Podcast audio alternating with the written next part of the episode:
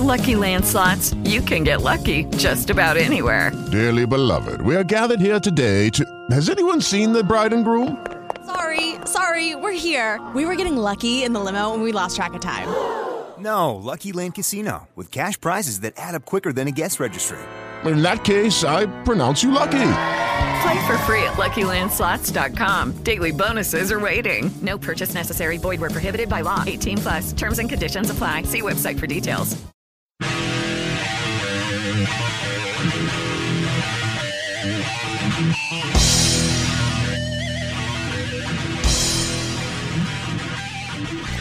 Hello, hockey fans, and welcome to the podcast. This is the Vegas Hockey Podcast, and along with Chris Lisa, my name is Mark Warner. Um, we're going to have a great show today. We're going to welcome in Andrew Forbes. He's the fantasy editor and Maple Leafs writer for at the Hockey Writers. Um, you can find him on Twitter, Andrew G Forbes.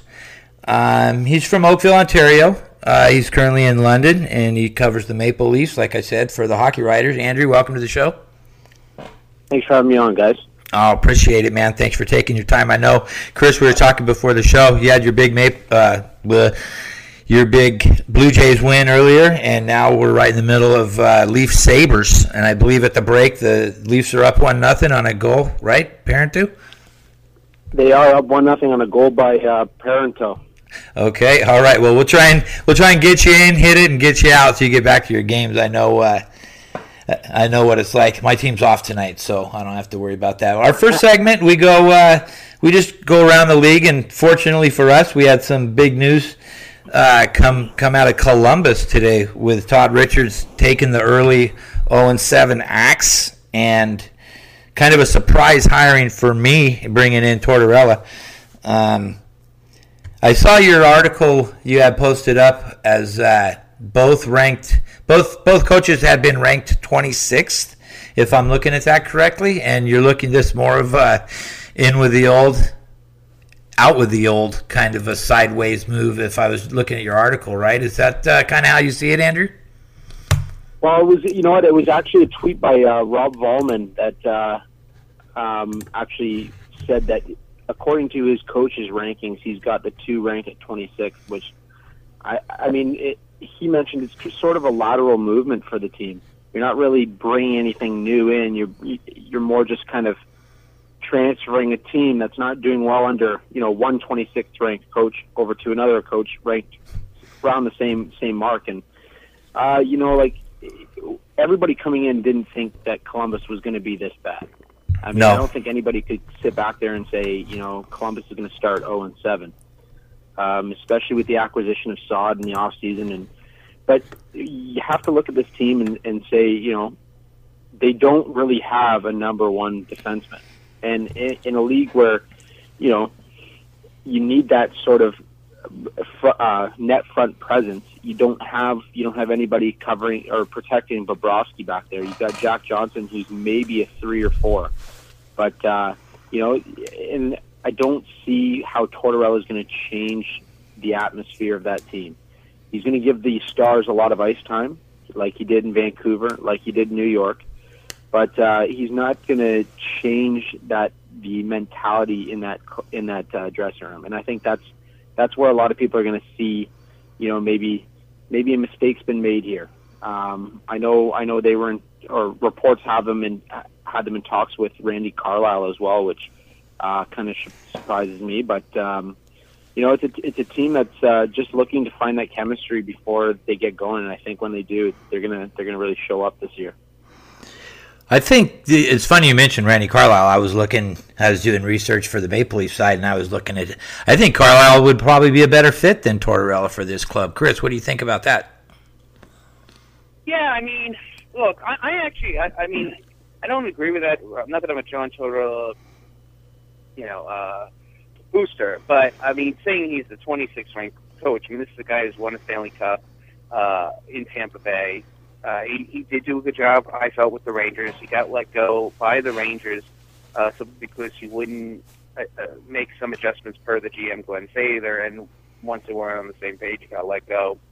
Um, but I, I think Andrew's spot on. I mean, I, you know, their biggest problem is their blue line. Um, I'm not saying it's awful, but it's just not good enough in terms of when you look at these top teams. I mean, being a person who's followed the Islanders for so many years, it's only recently that they. I don't think it's a coincidence that they have made, uh, you know, the next step when they when they added Johnny Boychuk and Nick Leddy to be on the first line, and then have someone like Travis Hamonic to continue to grow to be on the third line, uh, the, the second pairing. And even still, as much as their defenses on the blue line has improved, uh, people are talking about maybe finding the right veteran. But I don't think they have a first pairing defenseman in Columbus. I I think at best, uh, you know, Ryan Murray has to prove he can stay healthy. I think when you look at their defensemen, at, at best case scenario, maybe they're a three A. I don't even know if they're a three. They might be better than a four. Uh, but Tortorella's got a, you know, I mean, this might be one of his. This might be his last shot in terms of he's got a good team. Uh, they play in your face. They they have scoring. They have the goaltender. Uh, maybe he can uh, tighten them up a bit defensively. He did do that with the Rangers, um, but he has to adjust. He you can't beat bad cop 120 percent of the time.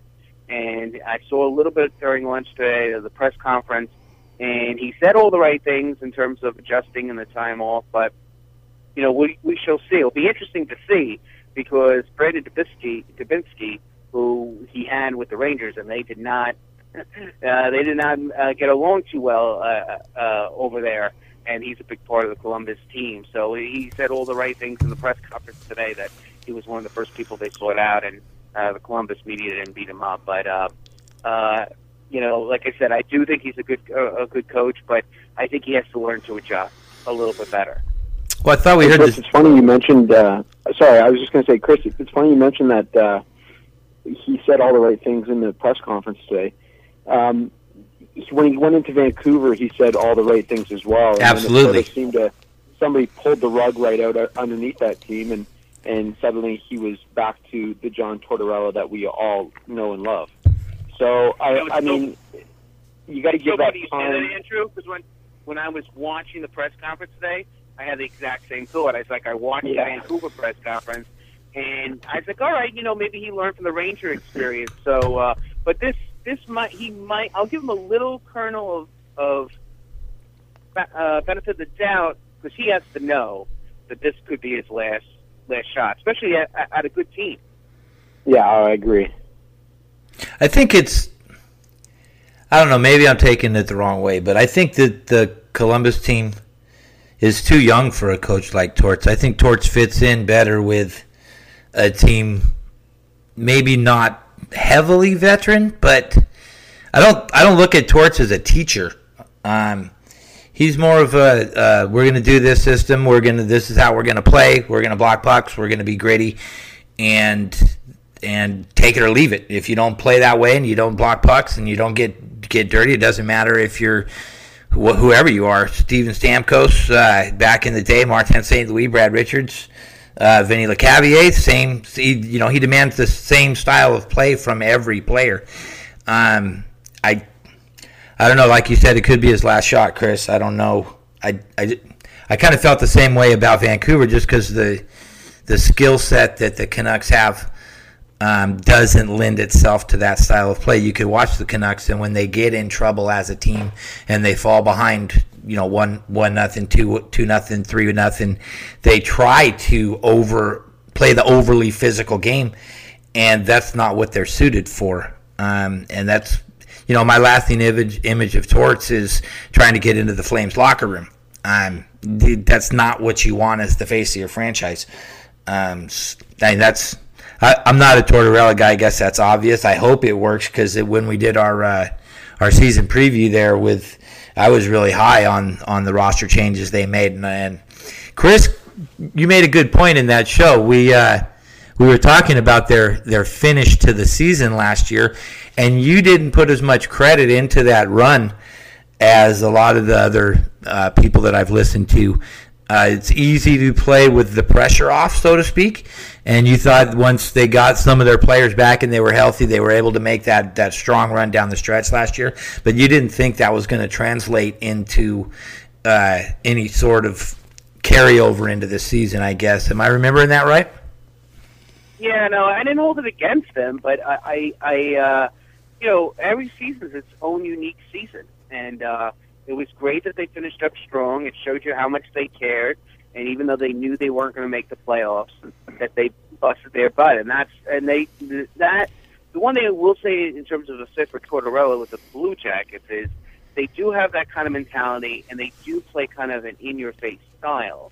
Uh, I don't know if they're going to be strong enough for him defensively, but yeah, in all sports, one season doesn't just because you finish. And I've seen this in the past with the Islanders. I saw it a couple of years ago where everyone assumed when uh, they had, you know, granted it was the strike, uh, the lockout year, so it's a shortened year, and they had a terrific regular season. They had a terrific first round playoff, and everyone assumed, oh, they're going to take the next step now, and it doesn't work that way. Uh, the teams, the difference in the teams are so minute. Uh, they're in a very tough division. A lot, heck of a lot better than 0 and 7, obviously. But now there's psychology at work going on here, to say the least, and uh, not to mention they haven't done a lot of puck luck. So, um, you know, they'll, you know, they got a lot of work ahead of them uh, to make the playoffs. Not that it's impossible, obviously. The 75 games left, so, uh, but they're going to have to grind it away. They're going to have to put together, you know, good weeks, good months, and and just peck away just to get to just to get to 500. And you, you guys mentioned. You mentioned that. Go ahead. Well, I was just going to say it's funny you mentioned that too, Chris, because I was watching Leafs lunch this afternoon, and um, they were talking a little bit. Uh, they, they raised a question of who would you put your money on at this point in the season? Toronto making the playoffs or Columbus making the playoffs? And right now, Toronto's sitting three points up on uh, on Columbus with two games in hand. Now, granted, we you know we're only what six, seven, eight games in, but you know, I mean, it's it's a question that you know some people are asking themselves because here's a team, uh, Toronto, that are you know a bunch of misfits that aren't supposed to, you know, make the postseason for the next three to five years. And here's a on on the other hand, you've got uh, Columbus, who's who's a team who's expected to go to the postseason and do some damage in the postseason. And uh, they certainly are not looking like that team that people thought they were going in. Now you got The last point on Columbus is keep in mind this is the second year in a row that been. Now, granted, they had a ton of injuries last year, but this is the second year in a row they were the trendy pick. Uh, you know, last year I saw all over the place after they had a great regular season and lost to Pittsburgh in a tough first round series. People last year were picking them to go to the Eastern Conference Finals. Our own hockey writers, Matt Pryor, loved Columbus. He was their sleeper team in the East, and I texted him and uh, the other day saying, "You put the SI curse on the Blue Jackets. You could have stayed of the state of Ohio." But um, you know, so even this year, because you know, again, how they finished the part of the, the big move with Saad. Again, everyone had everyone was talking about the Capitals. It seems like and Columbus. Those you know uh, those uh, Columbus was the trendy pick again, and maybe these expectations has gotten into this young team.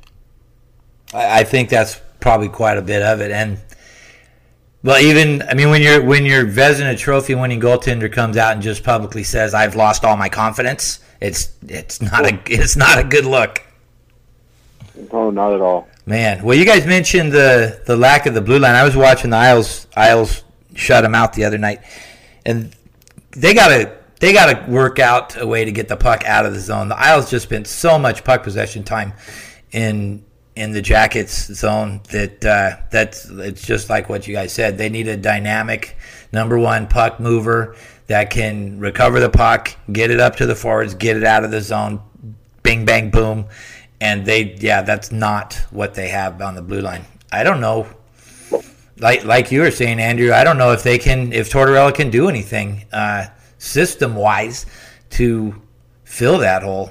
Um, I don't know. I, I think, like Chris said, I think the pressure got to him. Segwaying out. Well, the thing too. Go ahead. Sorry, I was just going to say the thing too is you know it's all about system and getting out of your own zone and being able to make those quick passes as you mentioned. Absolutely. When we look back at Tortorella's system, when have we seen his ability to create that um, that those quick passes, the the quick exits out of your own zone? Never. From, from my standpoint, I don't remember seeing that very often. I don't either. And he had a couple of uh, defensemen that have shown themselves to be capable uh, of playing that role, especially in Vancouver. Um, Mm-hmm. Bieksa comes to mind, and I, I didn't see that with him.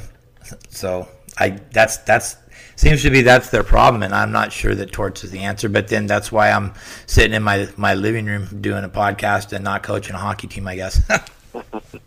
Well, hey, that takes us right up to the break, guys. We're gonna we're gonna get out of the way. We have been picked up by HockeyTalkRadio.us, uh, 24 hour a day live streaming hockey talk show that uh, Coach Chick Higgs, Higgs, Higgsola, sorry, Coach, has has reached out and put us together. So we got to make way for a break. And Andrew, we'll see you after the break.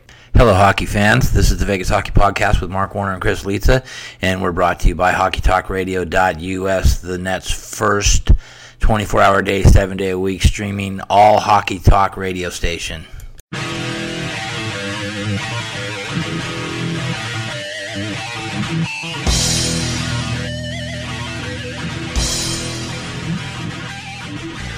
Hello, hockey fans. We're back from the break. Uh, speaking off the air, we just came up with another point to touch on as far as the whole Tortorella deal is that the, they now own owe the Vancouver Canucks a second round pick in compensation for hiring their coach, who's been basically talking about hockey on TV for a couple years now. Um, Andrew, did uh, you? They do need to look at that in the CBA next time around, don't you think? I, I I completely agree that they need to look at it. I just, you know, what, if if you're like in a Toronto situation where you go get Mike Babcock from Detroit, that's a different story. There, you know, there should be some compensation, but when you're a team like uh, Columbus who goes and picks John Tortorella off NHL Network and says, you know, come come coach us, and and Vancouver sitting there, you know, has no part in it except for the fact that they're still paying Tortorella. I mean, you're the one who gave him that contract. So why why is Columbus sitting there and they have to give you a second round pick because they hired a guy, you know, who you let go? Yeah. It, you know, it just doesn't it doesn't make a whole lot of sense to me, and I think that's something that they should revise once they get to the next CBA negotiating. Um, look at you know compensation, and, and there is a way that you can work that out that it makes sense. And right now, it just doesn't make sense to uh, to me and a lot of people. I think. No, I agree. I agree, and and it's a great analogy to use on the Babcock deal, where, excuse me, um, they, he came over basically active as a Red Wings coach. So, but like you said, Tortorella Tortorella's out to pasture. Um, now, did did you hear? Does does how can I phrase this? Columbus hiring Tortorella does that let Vancouver off the hook as far as the remaining salary, or is he still owed that as well? From what I understand, he's still owed that as well. Not bad to be John Tortorella Yeah, today. I, my, my understanding is Vancouver's paying part of his salary. I'm not sure of the dynamics of of that, but obviously, I think they're getting some financial relief to say the least out of this. I believe. I believe. It's uh, wow. That does that's just doesn't feel right. That that aspect of the whole thing, Andrew. That's a great point. That does not feel right at all. Um, The other big news that came out here in the last day or two: Duncan Keith on the blue line for the Chicago Blackhawks. Uh, Conn Smythe winning defenseman out four to six weeks with some knee surgery there. Um, Chris, you you have some insight as to what they were going to do to fill that hole. Yeah, it sounded like they would have have their other, you know, five defensemen really pick up the slack. Uh, they're looking to call up a kid. One of them is was the key player. Uh, they're looking at Ville Pokka, who was the key player in the trade with the Islanders a couple years uh, last September, I should say, September 2014, uh, in the Nick Leddy deal. He was the key piece the Hawks got. The former second round pick. Oh God, about three or four years ago now. Uh, the Islanders were thrilled to have him. They hated trading him, but they had they they at the time they had a plethora and still do of defensive prospects. So to be able to get an established player like Nick Leddy, so that's someone to keep an eye on. Uh, Ville Pokka looks like uh, should be a solid two-way player. But this is one of the things we talked about the Hawks in the in the preview shows, uh, the preview uh, Central Division podcast. Mark was, you know, uh, we felt that with the core that they had and just getting enough from the supporting cast. But we did talk about that that core has shrunk. So if they, you know, were to get the injury bug to any of those four players for a significant period of time, it could really uh, it could really hurt. And the way that division is playing, I mean, uh, to me, there is no doubt that they're going to get both wild card teams and it, and and there's there could be a heck of a hockey team uh, sitting home come playoff time with uh, with the seven teams in that division. I agree.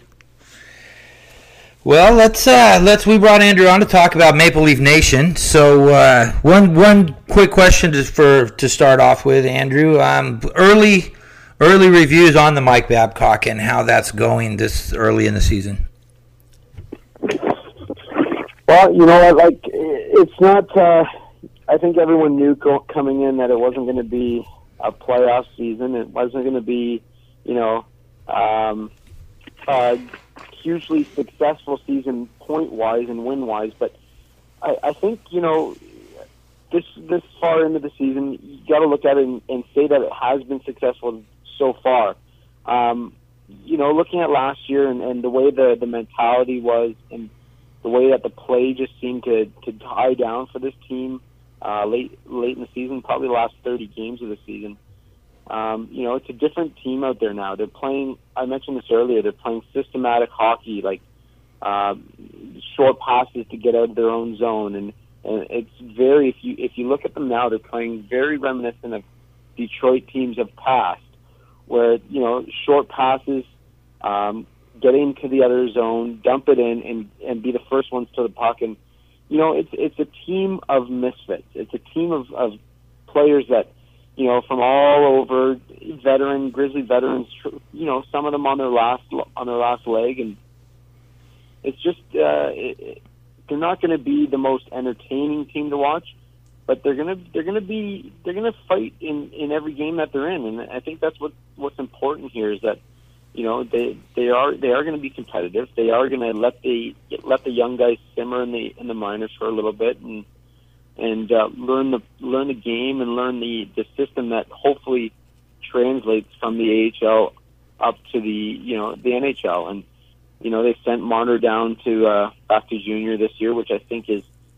I mean, the smartest move for them. They couldn't send him to the HL, otherwise, I, I think they probably would. But um, you know, and and again, that's another rule that maybe they should look at next CBA because there's certain certain players that just, you know, they can't learn any more in the OHL. It's time to time to take them up to the man's game and and uh, or the pro level and and you know teach them teach them at that level. But um, you know, it's it's a team that uh, is, is going to be interesting throughout the entire season, I think, and and you know, it's it's veteran hockey, and I think that's the way they were hoping it to be this season, and and let those young guys learn to play the game.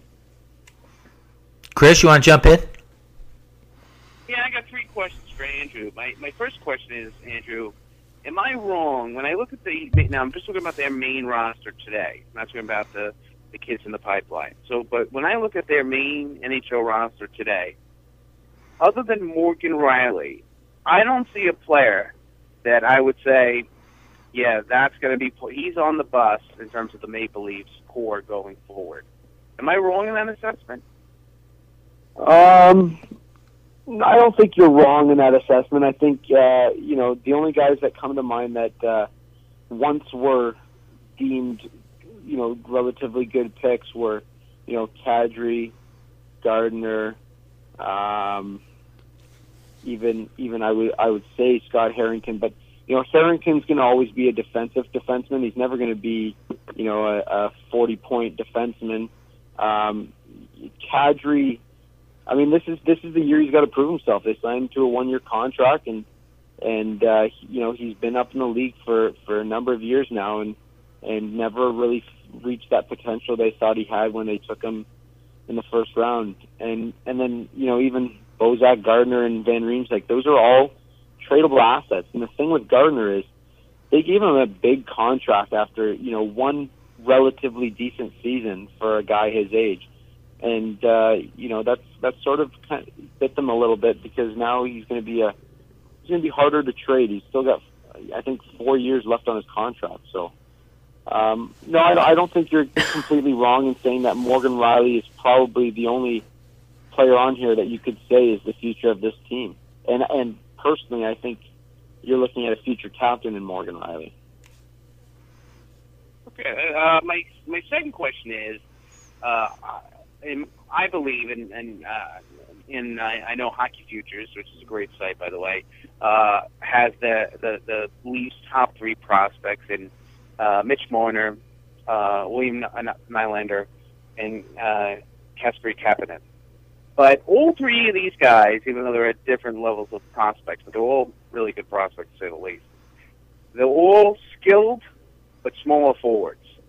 So could you see Lou Lamoriello and Brendan Shanahan and Mike Babcock saying, you know what, we know we're going to keep this guy or that guy, but could you see one or two of these players being moved to address other areas? I mean, granted, I'm talking about trading a Nylander for, uh, let's say, a, a really talented young defenseman, or, or you know, a captain for a different kind of forward. Uh, how much do you think that? Do you they see that as a problem that there's a lot of similarities of this skilled, undersized, uh, their top three prospects? Um, I don't. I don't see it as a problem. You know what? I'll, I'll throw Connor Brown in there because he he sort of fits into the same pool that you're talking about. Oh, that's right. You know, they have they have Travis Dermott on on the blue line now. He's a guy that's gonna he's gonna be a, a very good uh, NHL caliber defenseman.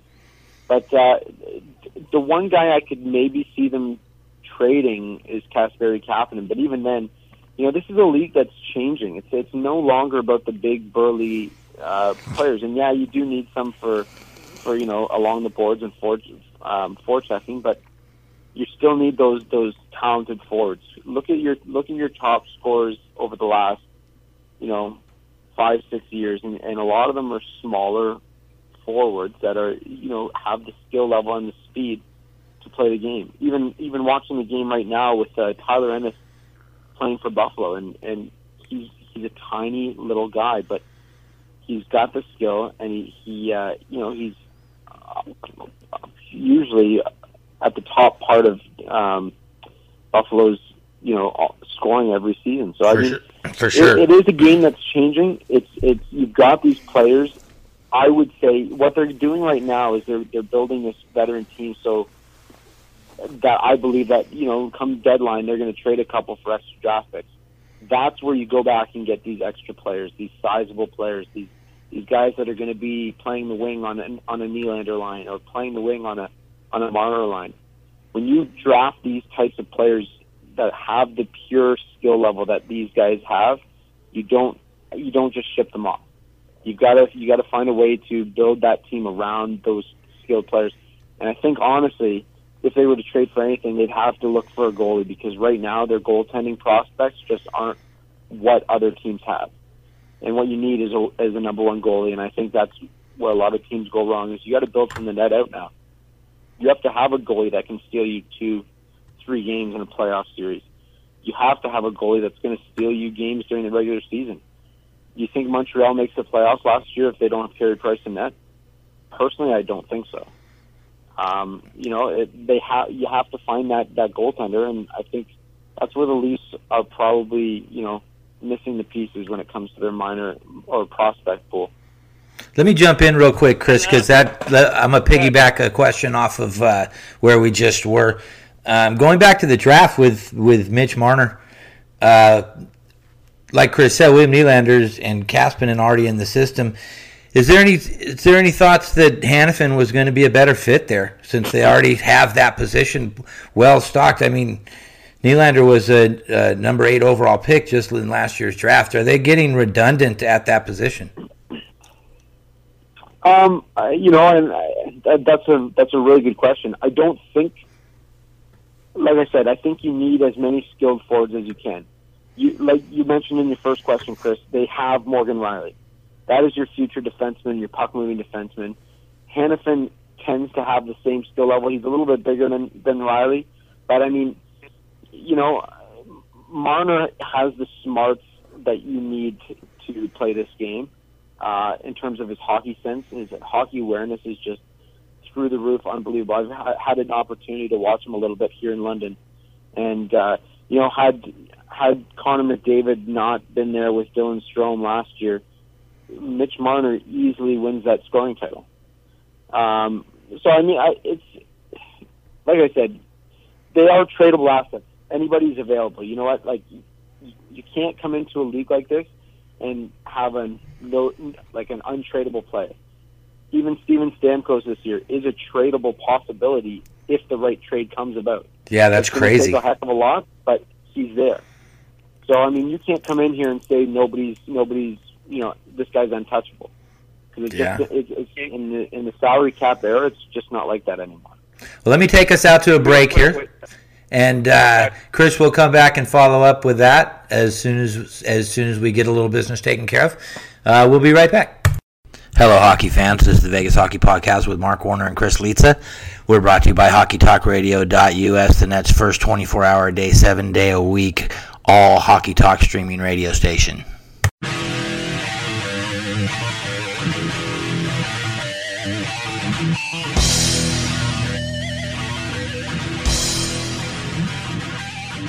Got it. All right, and we're back from the break. Uh, we were talking about the youth movement in Toronto, and we were getting into some of their younger players that we're going to be seeing here. Uh, Chris had another couple questions about the youth. Chris, Yeah, and I actually, uh, I had a comment about Mitch Marner, and Andrew, I'd like to get your opinion about it. Um, uh, Mark, you brought up the point about drafting Noah Hanifin, and I think where Toronto was sitting at four, um, this, and this is where it comes down to your scouting, right? Your scouting department. If Mitch Marner turns out to be the spe- a special forward, they totally made the right call.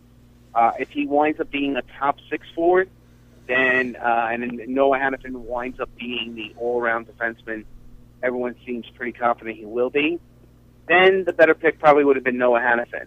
Uh, but that's, I mean, again, I'm not, I'm not a NHL scout or whatever, but that's kind of how I sized it up, and it, it and obviously Mitch Marner uh, does have the uh, strong possibility of being special.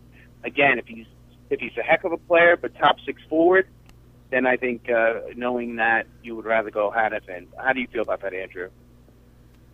I think you know in this draft it was. I, I even wrote a, a piece about how Arizona had such a tough call, but I think um, at three, four, five, you just you didn't know where to go with it, with this draft because it was so deep, and uh, you know, any other year I think some of these players could have been one two, but you know you're talking about a draft where two franchise players are coming out at one two. Um, I think three, four, five. It's hard to go wrong at that point um, again, you, you mentioned it, and it goes down. It comes down to uh, you know where your where your team's at and what kind of positional players they need, and you know, and hindsight's twenty twenty. So we'll look back on this in you know three, four, five years, and we can say you know Hanifin was a better pick than Marner, or Marner was a better pick than Hanifin. But until then, I think I think Toronto made a good a good pick in the in the position they were at, and I mean, you're, like I said, you're talking about a guy who's got the all-around hockey awareness that I think you know you need. And if, if you turn him into a, a winger, then you got Nylander and him playing on the same line. Or um, I think it's going to come down to trying to get those skilled forwards, um, you know, to to put up some goals on a team that right now doesn't have the goaltending that they're going to need to be an NHL caliber team. Well, remember, Chris, uh, Marner's the Ontario kid, and Hanifin's from Boston. So that, I think that, that has a lot to do with it. I think. I know Maple uh, Maple Leaf Nation. Maple Leaf Nation likes their homegrown players, man. you've got you've got the uh, you've got the London Knight uh, um, relationship there as well with um, with Mark Hunter and and having drafted uh, For sure. Marner in into the OHL as well, right? So Yep. he knows the type of player he is. He knows what he wants from him, and I think that adds a huge huge um, aspect to to why they drafted Marner as well. Yeah, and in, and in fairness to the Leafs, I mean Marner. I don't know what it, how it's going to shake out, like Andrew said, but Marner has a much higher ceiling than Hanifin, uh, by all accounts. My last question for Andrew was um, dealing with the Leaf fans, and I know uh, that you know obviously no one knows hockey better than uh, you know teams of, uh, the Canadian teams. They knew that uh, a rebuild was something they've been clamoring for. Uh, patchwork was not going to get it done, but are they still going to feel the same way, Andrew, in in, in another year or two? Because I mean, usually rebuilds it's not usually a one year rebuild. It's you know they'll be you know bad this year, a little bit better next year, and if all went great, maybe they could push for the last playoff spot in the third year. But odds are that that could be another non-playoff year. They, uh, you know, is it be careful for what you wish for? You know, Chris, I think the true fans are going to look at this team and say this is a five-year rebuild. This is this is a team that if they make it in the first five years to the playoffs, that's going to be a huge, major, un, unexpected success. But I think if you're really looking at this team realistically, you got to look at it and say this is a team that's going to take five years to get back to the to the playoffs, and and that's not even that's not even saying becoming a contender, because you're gonna you're looking at it. You know, how long did it take Chicago when they had Toews and Kane and and all these guys coming up? It took them a few years before they put everything together. Even your Islanders. That I mean, it didn't it didn't happen right after they drafted John Tavares. No, same with the Kings. I, I think that's and same with the you know like that's exactly what five year rebuild hockey is in the salary cap era. Era, it's not. It is a five year rebuild, and I, I'm I'm working on a piece right now. I was at Game Five for the the Jays, and it was easily a, easily one of the the greatest sporting events I've ever experienced live. That's And awesome. Part of that was the fans. And and yeah, there was a moment in the seventh inning where where the fans kind of got out of control, but when they when they hit that home run to go ahead, that place erupted, and I think that's where the, the Leafs need to find a way of creating that atmosphere again in the ACC, and that's something that's missing. That's that's that's a major part that's missing, and and you look at these good teams, and they've got a good solid fan base that will cheer them on. Uh, you know, they'll get upset when they lose, but they're not going to be throwing their jerseys on the ice. Buffalo They're Sabres come to mind. Team. I was at a Buffalo uh, Chicago game at the end of last season, and Fans are amazing. Fans were ecstatic, even though their team was, you know, dead last and they were losing to Chicago. Those fans were right into the game Hundred percent. and that's what you know that that's part of it. And in Toronto, we have we all know we have the suits down in the bottom bottom area. Like it just it, it takes away from the atmosphere of the game. It takes away for the players. It takes away for even the, the real fans who are sitting up in the you know the nosebleed. Well, we have a part-time So host I- I from think- Buffalo, and uh, the, a lot of the guys come down from Toronto to get uh, the lower bowl seats because they're unattainable in Toronto. Um, and a lot of the yeah. a lot of the deal in Buffalo is there's some great hockey fans that make the trip down from Southern Ontario. I, I drove actually down to New one- York to see a game at Nassau yes or last year.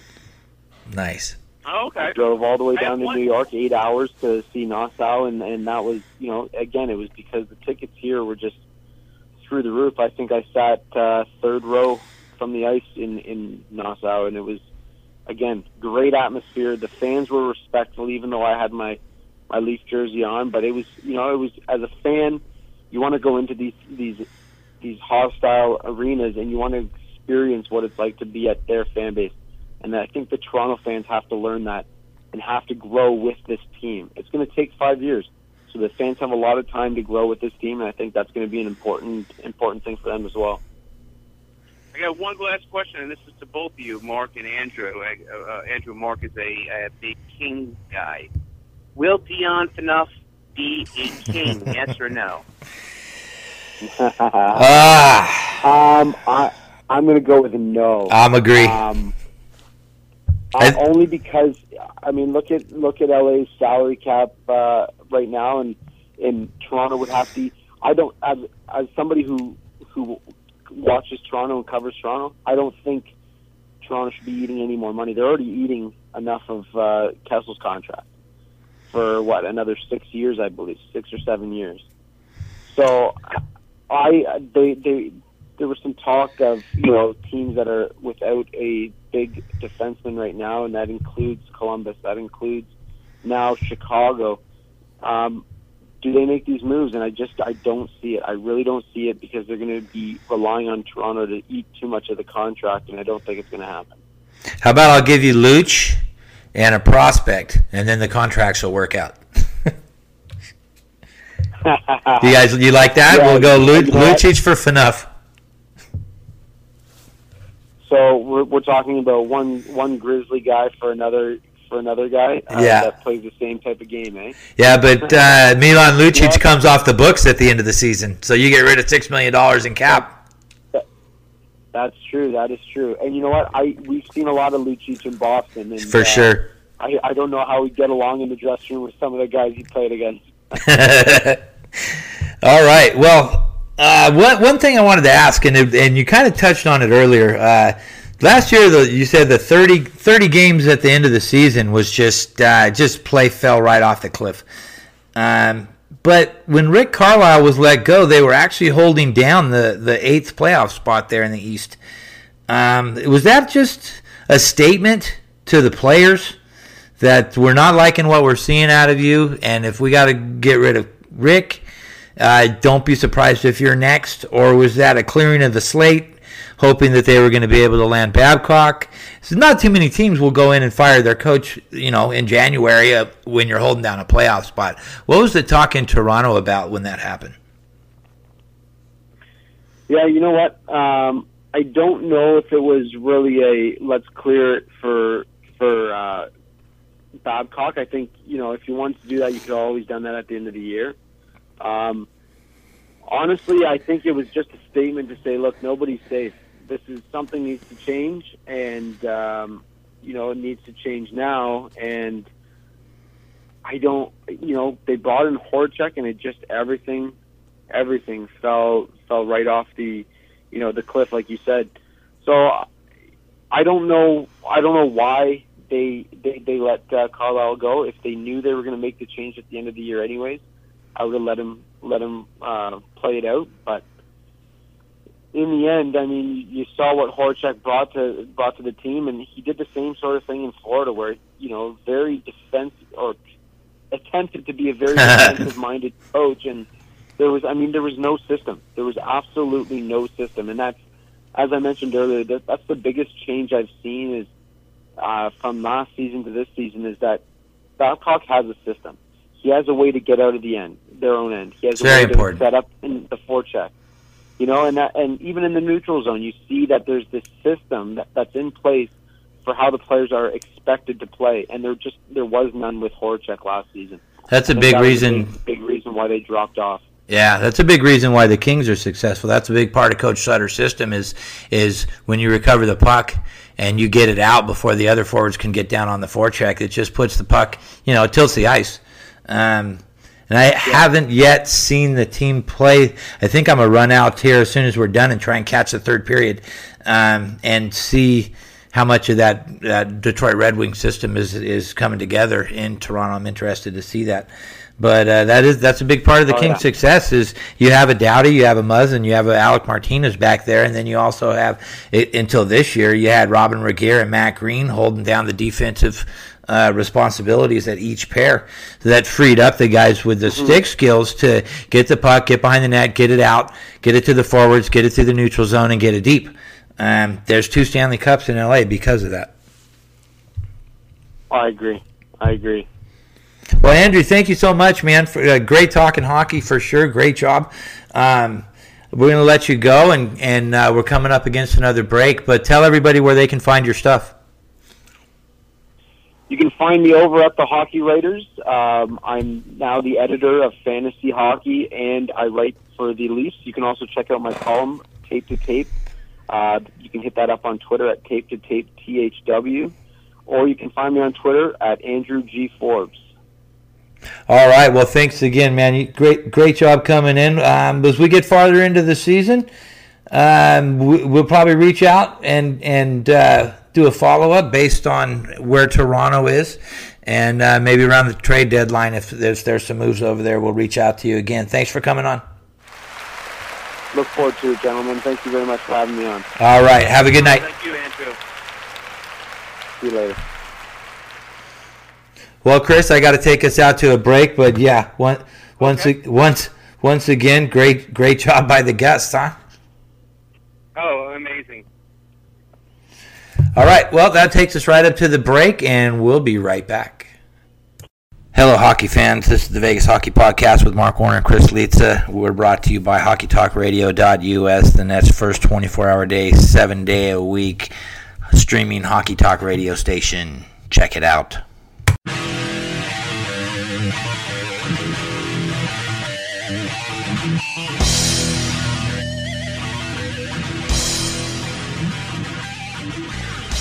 All right, hockey fans, we're back. Uh, great talking to Andrew Forbes from the Hockey Writers. A lot of good insight on not just where the Leafs are now, but a lot of their young talent and where they're headed in the future.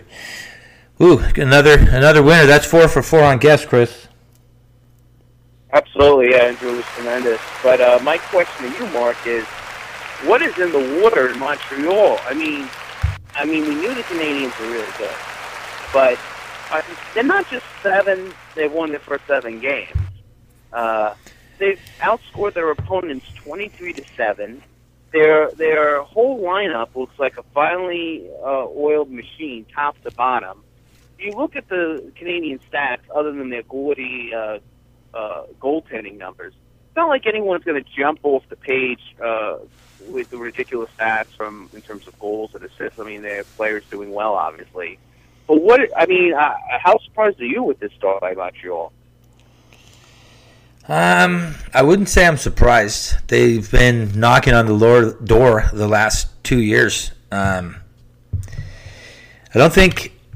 I think it's a case of two two things. Um, number one, the the leadership group is a, a couple years more experienced and a couple years hungrier after getting that close uh, and coming up short and learning from those experiences. And I think number two, they know what they have in Carey Price, and I think they're going to lay it on the line every night for their goaltender. I think they're playing as a team, as a unit. Um, I think a lot of it is each guy over there does not want to let down their goaltender. I think they're playing for him. Um, they're not gonna, you know, they're gonna do their best not to give up, give up odd numbers. They're playing every point matters in Montreal right now. It's it's very impressive to see. Yeah, they've uh, they've beaten some good teams too. It's not like they've had a cupcake schedule that's pumped up that record. Uh, uh, the other thing I wanted to get to is, uh, you know, we had the uh, the girls on uh, five for, from How, five for Howling last week talking about the Coyotes and you know, uh, Anthony Duclair continues to shine. Um, he's got five goals, two assists. He's a plus six. I mean, he looks like he's going to be uh, forget about building block. Uh, you know, uh, the face, uh, one of the faces of the franchise out there in Arizona. Yeah, definitely. And you know that and, uh, that that Keith Yandle trade. Uh, I was going to uh, say. I know they're going to be very they're going to be very happy in Arizona because they if all they got they got in that to wind up getting that bears fruit from that trade is Duclair. That would be beyond enough. But you know they got they got the Rangers second round pick from last year, which they actually traded on dra- on draft day.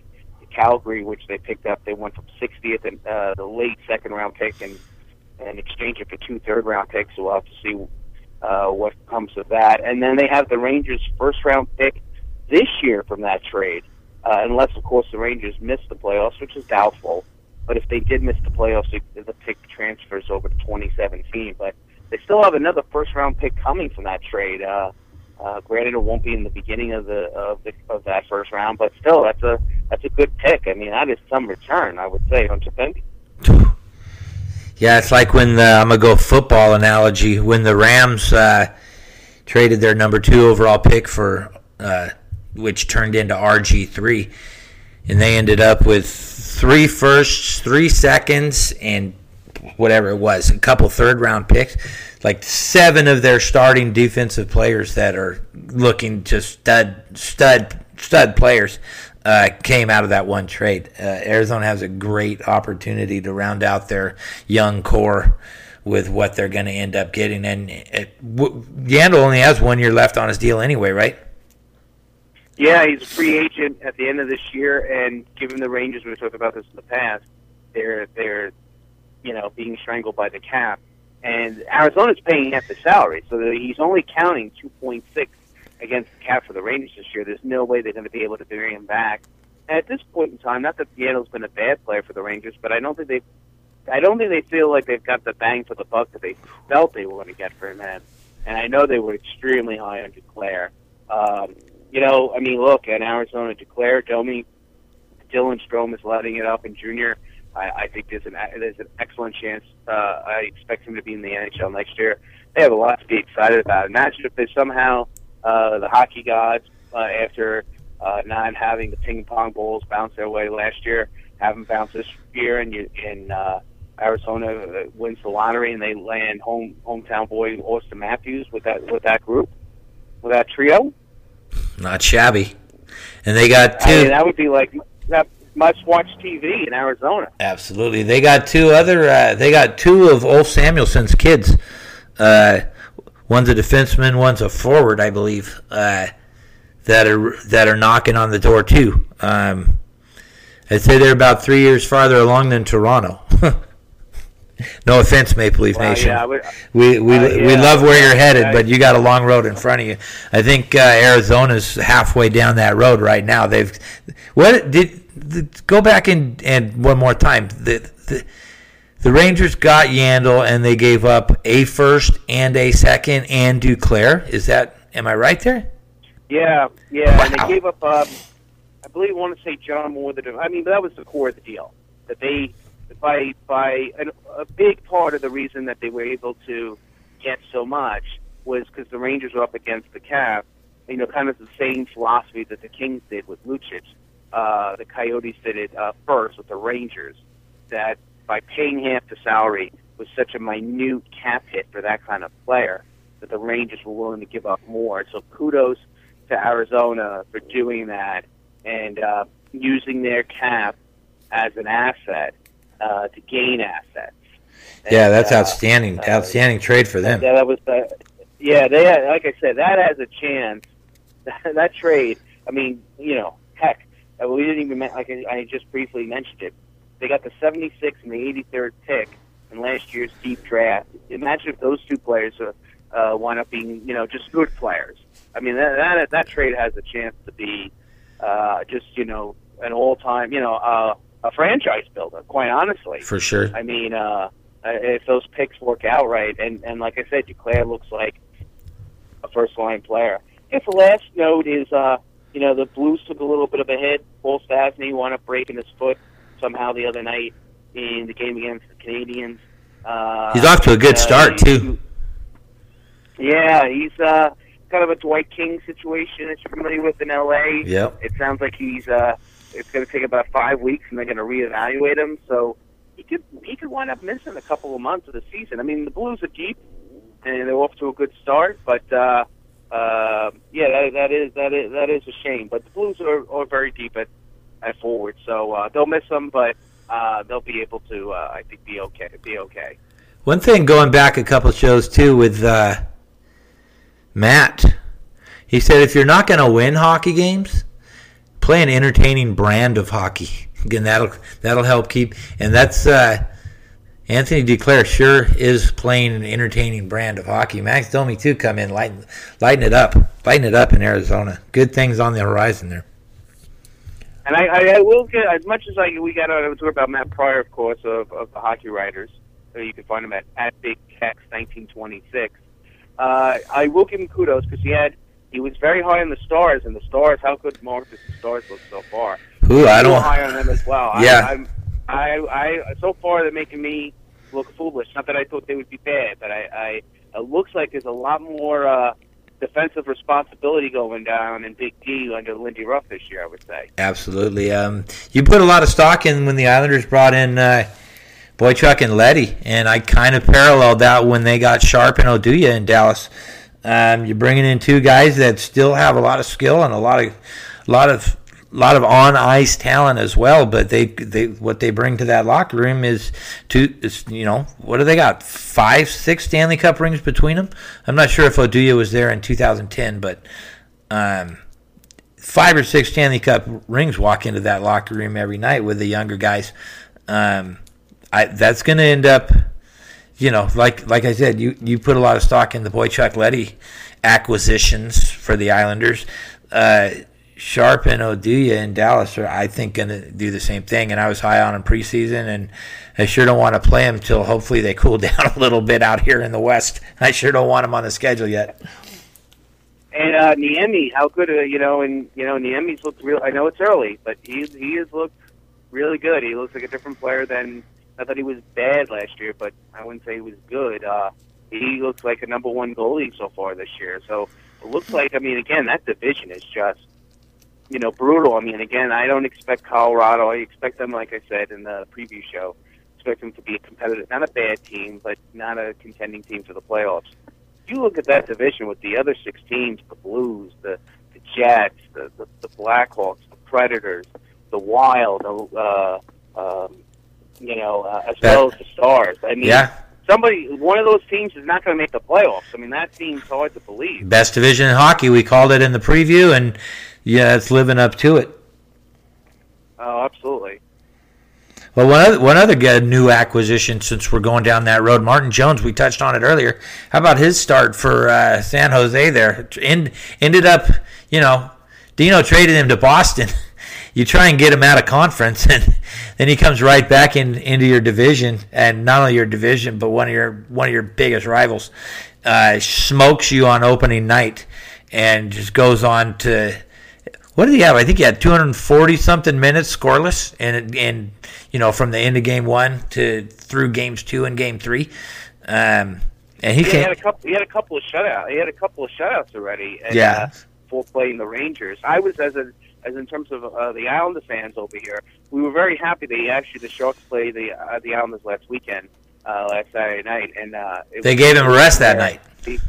Yeah, yeah, they they played back to back nights, and they decided to play Jones against the Devils, which they won in overtime. Doesn't make sense. forget which, and uh, and then we got the backup the next night. So I, I was I was very happy that they they chose Jones to play face the Devils. So because uh, because we wound up scoring six goals uh, against the Sharks. Uh, Yeah. Uh, that night, but yeah, Martin Jones, uh, he's not falling under the Jonathan Bernier uh, situation or the Cam Talbot situation. Uh, he, lo- he looks like uh, we mentioned uh, off air. I think me and Andrew were talking, and, and you yourself as well, Mark, talking about.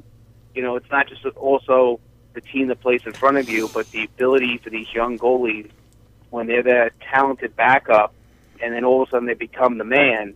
Are they able to handle that? Handle that mentally? You know, I will Uh, say I've watched a I've watched a couple Oilers games just to check out uh, Connor McDavid. I watched the St. Louis game, and I watched. Ah, there was one other game I caught, and Cam Talbot's playing good goal. Um, they, Oh, yeah. The Oilers have been in every game. They haven't been, you know, blown out hardly any game they've been in, and he's he's making big saves. He's playing good hockey. I I think he's suffering. You know, the the goals he does let in aren't goals, aren't softies at all. He's he's playing solid net for sure for the Edmonton. Well, all right, another great week on the show. Um, we're we're going to wrap things up, and we're coming right up against a break here. Uh, one thing I wanted to do is plug HockeyTalkRadio.us. They picked up our show. They have a uh, Coach Chick over there sets up this all talk all the time 24 hour streaming radio station um, and then they plug our show in uh, i'm not sure where what time slot we're going to be hitting as we get there but uh, we have been picked up so that's pretty awesome that's kind of a unique format uh, hosted by radionomy and the website is hockeytalkradio.us uh, th- there's instruction podcasts. There's fan podcasts like us. There's all kind of different uh, instructional instructional content, uh, coach talk, that kind of stuff. So it's it's actually a pretty cool site. Uh, so we're pleased to be associated with HockeyTalkRadio.us. It's been a lot of fun, Chris.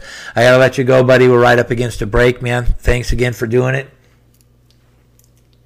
Looking forward to next week. Absolutely. We're going to have JD Styles from the Los Angeles Kings blog. Uh, we might have to monopolize the mic here next week if we get too far into Kings hockey, Chris.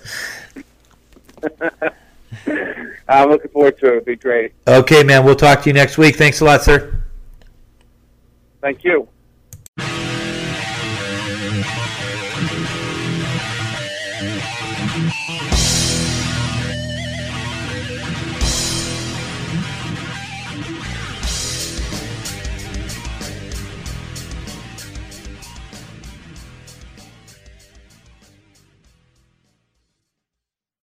Step into the world of power, loyalty, and luck. I'm gonna make him an offer he can't refuse. With family, cannolis, and spins mean everything. Now, you wanna get mixed up in the family business. Introducing The Godfather at ChumbaCasino.com. Test your luck in the shadowy world of The Godfather slot. Someday, I will call upon you to do a service for me. Play The Godfather now at ChumbaCasino.com. Welcome to the family. VGW Group. No purchase necessary. Void where prohibited by law. See terms and conditions. 18 plus.